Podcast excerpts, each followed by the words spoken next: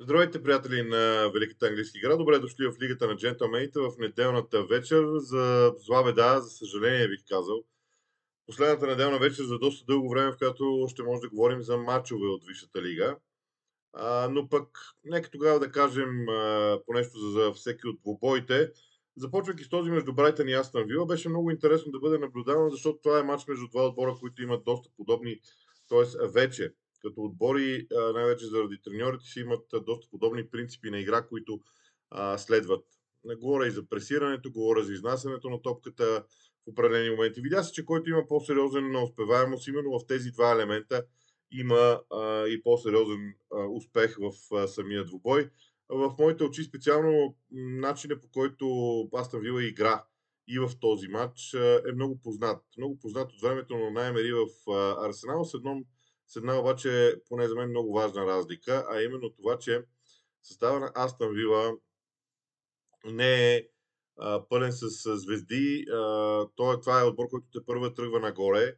А, докато в Арсенал имаше под ръководство на Наймер, имаше много хора, които а, смятаха, смятаха, че а, така, няма нужда да бъдат чак толкова а, дисциплинирани под ръководството на Наймери. И според мен в един даден момент се получи несъвместимо т.е. получиха с несъвместими характери. В Астън Вила обаче е различно и Вила а, вярва. А, играчите на Вила вярват в това, което правят. Да, те ще допускат, допускат грешки, това ще се случва още доста, доста често, но начинът по който играят, изнасят топката, наистина впечатлява в много, а, в много, много отношения. А, аз лично мога да кажа, че а, го, дуспата, която те спечелиха изнасянето на топката от своето поле, чак до противниковата врата, а, отбелязването и на втория гол. Всичко това а, говори за един малко по-различен вече стил на игра. А, им, имайте преди следното. Вила може просто целият, цялата им игра да бъде разделена на, на две. На подаване на топката от своето наказателно поле до противниковото чрез разиграване като целта е топката да върви по права линия, а диагонално от нея да има спринтове на отделни футболисти, които или от фланга навътре да влизат, за да поемат топката, или а, съответно от централната зона да излизат навънка на фланга, за да я получат. Всички тези а, движения на играчите са много специфични и според мен с течение на времето трябва да видим как Унай ще ги доразвие. Колкото до Брайтън. А, това е отбор, който също има своя стил на игра, но той все повече, според мен, се отдалечава от това, което Грайан Потър имаше. А, и поради тази причина Роберто Дадзерби вече, особено след световното първенство, ще трябва да поеме много сериозна отговорност върху представянето на отбора, защото то не е чак толкова силно от, в сравнение с това, което беше а, при Греъм Потър, но може би никой от нас не е очаквал нещо подобно толкова скоро. Факта, че Брайтън беше победен, факта, че Астън Вила под ръководство на Наймери победи Манчестър Юнайтед във Висшата лига, победи сега и Брайтън навън. Това са много оптимистични резултати и собствениците на Вила би следвало да се радват. И в тази връзка трябва да кажем, че това, което те първа ни очаква, а, или те първо очакваме от Астън Вила е разнообразието. Тоест към тези, на пръв поглед, две много ясни тенденции в играта, Унаймери трябва да, да намери вариантите защото това изнасяне на топката от страна на Вила изглежда малко еднакво в много моменти и противника може да се, особено качествените противници, много лесно могат да се нагодят към него. Тоест, най трябва да направи така, че ако даден отбор а, ги спре с това разиграване, да има друг модел, който те да следват. Това е следващата крачка. Манчестър Юнайтед също Фулъм. За втора поредна седмица Фулъм губи матч дълбоко в добавеното време а, заради нелепа грешка. Единият случай беше Дуспа срещу Манчестър Сити сега а, така абсолютно нелепо според мен подценяване на спринтер на Гарначо. Фулъм е добър отбор. А, неговата играта на Котиджърс обаче се базира най-вече върху енергията. И ако забелязахте в днешния двубой, Фулъм играеше много добре и направи много силно второ по време, но някъде до 80-та минута. Тогава, а, сега дали заради смяни, смените, никой не може да каже това, защото това е много, много трудно отстрани да бъде възприето. Но сякаш в главите на играчите на Фулъм влезе мисълта, равенството не е лош резултат от този матч. Енергията изчезна. А, хайде, не напълно, но, но намаля. И тогава имаше едно положение, ако не се лъжа, беше на Мактомени а, при удар с глава То беше, мисля, че беше в 82-3 минута. Това беше сигнала, че Фулъм вече не е това, което а, беше в почти голяма част от а, двубоя. За мен обаче а, тези точки са важни, а, със сигурност са много важни, а, спечелени благодарение на, на добрата работа на Гарначо. Аз искам да кажа следното нещо, защото а, постепенно ще преминем после от изводите от есента във Висшата лига, но когато Манчестър Юнайтед, когато този отбор на Манчестър Юнайтед има пространство, в което офанзивните футболисти да спринтират, т.е. да се използва скоростта, индивидуалната скорост на футболистите, тогава те са много ефективни. Когато противника, чрез, това може да стане по много различен начин, а, успее да направи така, че тези спринтове да не бъдат ефективни, това може да стане с висока преса, може да стане с много агресия в средата на терена, може да стане с нисък блок, принципите са много. Но идеята е, че когато не позволяваш на Манчестър Юнайтед, на играчите на Манчестър Юнайтед в предни позиции да спринтират зад линията на защитата, независимо дали пасовете към тях са добри или лоши, тези спринтове са важни, защото те дават увереност на отбора, че играта върви. Именно това е ключа в тяхното представяне. Не бива да забравяме още нещо. Давид Дехея. аз добре спомням матча на Манчестър Юнайтед с Уест Хем, който бе спечелен в този двубой Давид Дехея бе един от героите, ако не е един от най-добрите а, играчи на Мани Юнайтед в матча. Спасяванията му през второто по време бяха изключително важни.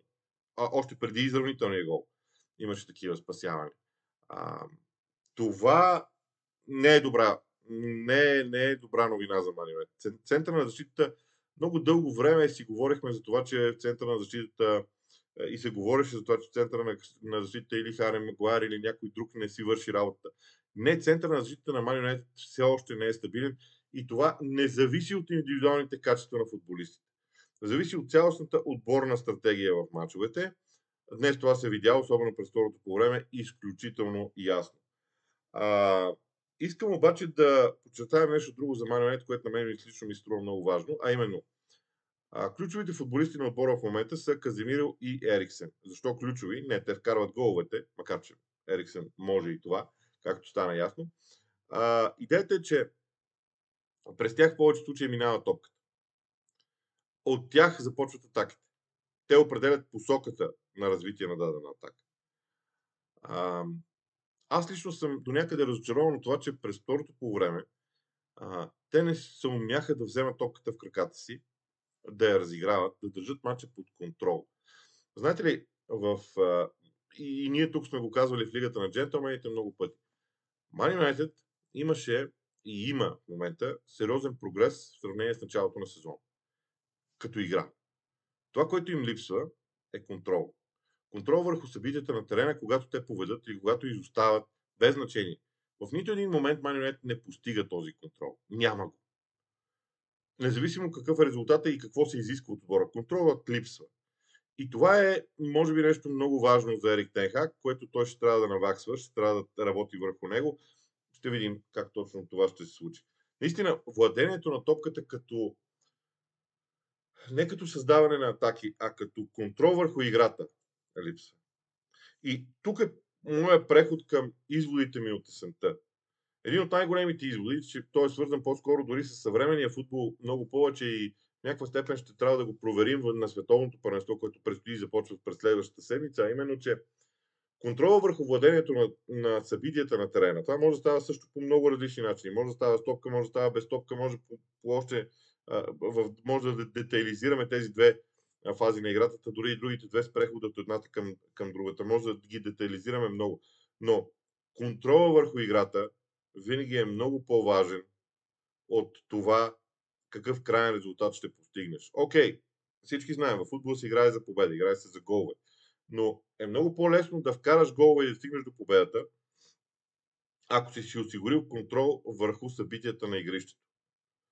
А, тогава контрола идва, тогава победата идва някак логично. В останалите случаи оставаме с усещането, че да, спечелиха, но но, но, но и другия отбор е можел да го направи. Това е първият ми голям извод от есента, че отборите преди да започнат, преди да искат да спечелят даден матч, се питат по какъв начин ние ще контролираме този двубой. Средствата за контрол върху всеки един матч са много различни. А, примерно при Конте това е един малко по, по било то нисък блок, било среден блок с доста агресия и контрадействие.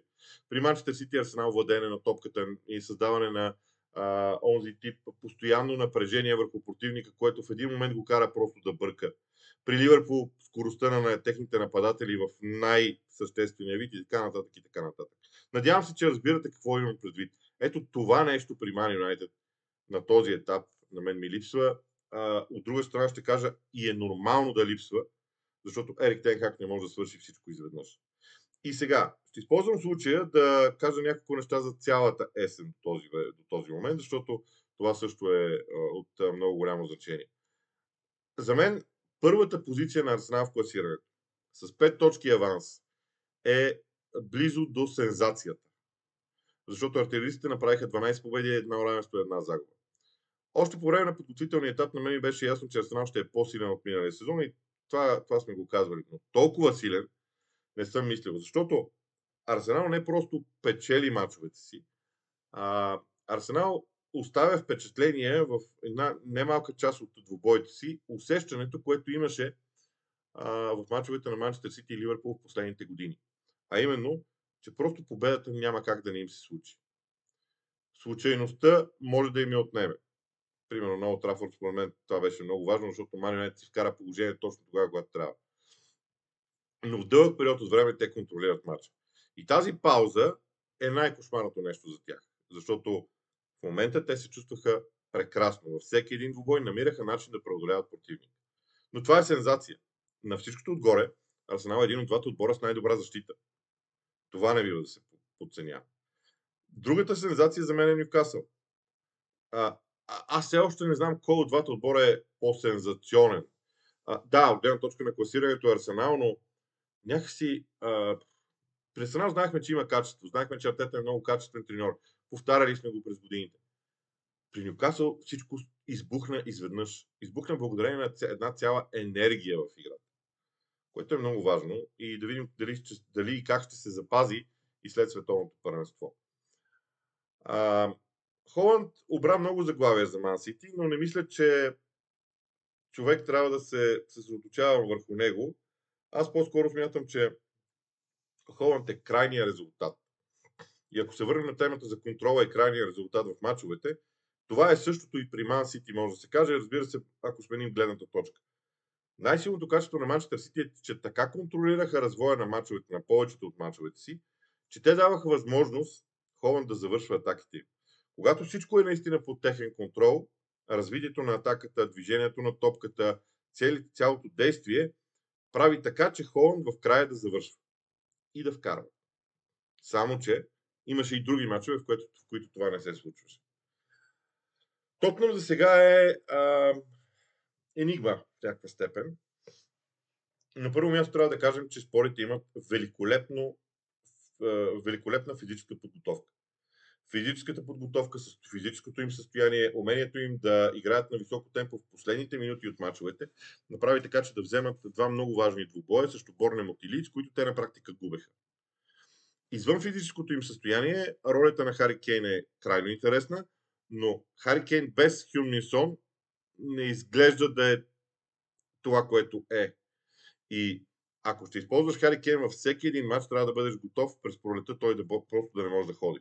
Защото не се съмнявайте, Англия също ще го използва всеки един момент от мачовете и за Конте това ще бъде проблем. За мен, Манио, за мен Ливърпул и Челси са разочарования от гледна точка на играта. А, при Ливърпул сме говорили много пъти защо е това. Те сменят формацията, сменят стила на игра и така нататък. И така нататък. При Челси също, но там това, е, а, това се случва след смяна на треньора. Смяна на треньора, която не е футболна смяна на треньора. А, в Челси промяната дойде стратегически от собственика, защото той иска по-различна структура на целия клуб и движение на целия клуб. Манчестър Юнайтед е отделна тема. Ние говорихме и днес за това. Самия факт, че Манчестър има гола разлика 20 на 20, трябва да ви говори за това, че там, там всичко е движещи се пластове през цялото време. А, буквално няма нито едно сигурно нещо в този отбор. Тенхак обаче ако трябва да продължа с а, метафорите, Тенхак раздвижи страшно много пластове и, и ще започне и ще намери в един момент оптималното състояние на отбора. Юнайтед в момента е пети, с мач по-малко от четвъртия и на три точки след четвъртия. Това е брилянтна позиция за червените дяволи след старта на сезона Така че те са във възход, някаква форма на възход. Окей, този възход не е сигурен, но е със сигурност възход. Брайтън, Фулъм и Брентфорд. Брайтън и Фулъм по-скоро изглеждат като страшно стабилни отбори, които имат своята идентичност, могат да се противопоставят много на, на, дори на по-силните тимове, но техният завършек в топ 10 изглежда доста, доста логичен.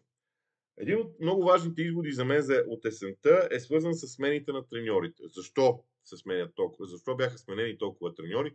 Според мен обяснението е в световното паренство, защото при тези смени съответните треньори имат възможност да работят един месец на спокойствие с една немалка част от съставите си. Навлизаме в една част от класирането, говоря за Брентфорд, Кристал Палас, Астън Вила, Борнемо дори, в които има доста стабилност и сигурност при Астън Вила след назначаването на Она Емери. Но всеки един от съставите от 10-то място до дъното на класирането е, е уязвим от наистина изненадващи развръзки. Не мога да кажа кой ще изпадне по никакъв начин. А, смяната на треньора в Саутхемптън, в Увърхемптън, а, наистина направиха нещата интересни. В Борнемут ще има нов менеджер със сигурност. При Астън Вила сме, беше сменен треньора. Така че тази, тази част от класирането е абсолютно неясна. За мен тук конкуренцията ще бъде страхотна. Аз очаквам много нови различни неща от Nottingham Forest след почивката. От Увърхемптън с Лупетеги без никакво съмнение. очаквам прогрес от Уест Хем. Дейвид Мойс не е от хората, които лесно позволяват такъв срив във формата на състава. Но забележете нещо друго. Ако изключим Leeds United и Crystal Palace, всички останали отбори от 10-то място надолу са с по 15 мача. Тоест там има привидно изравняване. В горната половина има разлика в броя изиграни мачове, което също може би е от а, изключително а, значение. А, няма да правя този епизод по-дълъг, макар че може да се случи и това. Може да се случи и това. Но неделния ден затваря програмата във Висшата лига. Ние във вторник с а, Ивайло Цветков ще говорим за Висшата лига, но постепенно ще отправим поглед и към а, световното първенство. Всеки един епизод от Лигата на джентълмените от среда нататък ще бъде посветен и на световното първенство, така че очаквайте ни вече с, и с а, малко по-различни теми в нашите предавания.